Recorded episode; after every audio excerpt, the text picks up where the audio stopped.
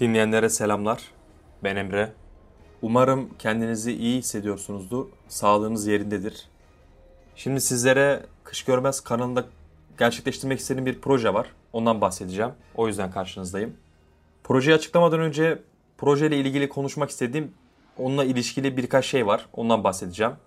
Biliyorsunuz ki kanalımız bünyesinde iki adet oynatma listesi mevcut.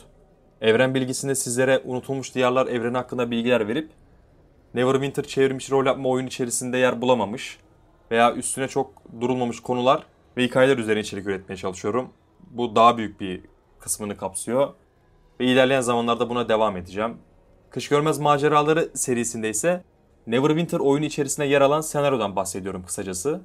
Şöyle ki Neverwinter oyununu hatır sayılır bir süredir tecrübe ediyor olsam da oyunun bana açtığı bu kapıdan girmem ve bu evreni, sistemini ve tasarımını keşfetmem oldukça yakın bir zamanda gerçekleşti.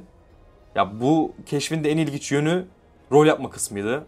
Benim çok ilgimi cezbetti yani dikkatimi çekti. İnsanların bir araya geldiği, toplandığı ve ellerinde bulunan kural kitaplarıyla veya baştan sona kendi tasarımları olan yapılarda istedikleri karakterleri dizayn edip onları hikayeleştirdiğini gördüğümde bu oldukça hoşuma gitti.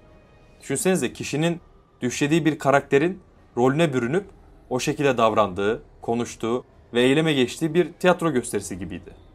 Amerika merkezli bu eğlence faaliyeti ülkemize de yapılmakta. Yaygın adıyla fantastik rol yapma olarak geçiyor. Şimdi böyle bir geniş hayal gücüyle bezeyebileceğimiz bir dünya var. Projeme gelirsek de kış görmez maceralarını anlatırken sizlerin unutulmuş diyarlar hakkında bilgi sahibi olmanızı arzuluyorum. Bu yüzden de sürekli aralara bilgilendirici kısımlarla müdahale ettiğim için hikayenin akıcılığı bozuluyor haliyle. Ben de buna bir çözüm bulmak adına alternatif kış görmez maceraları serisini başlatmayı düşünüyorum.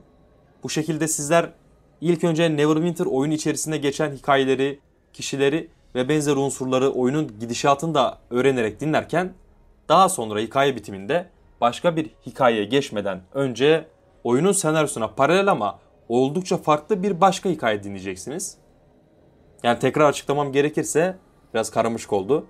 Bilgilendirici metinlerin daha yoğunlukta olduğu bir ilk hikayenin bitiminde bu hikayeye benzer ama farklı eğilimlerin açığa çıktığı daha çok romana benzer bir işleyişle başka bir hikaye oluşturarak kendim bunu gerçekleştirerek elimden geldiğince size bunu seslendireceğim.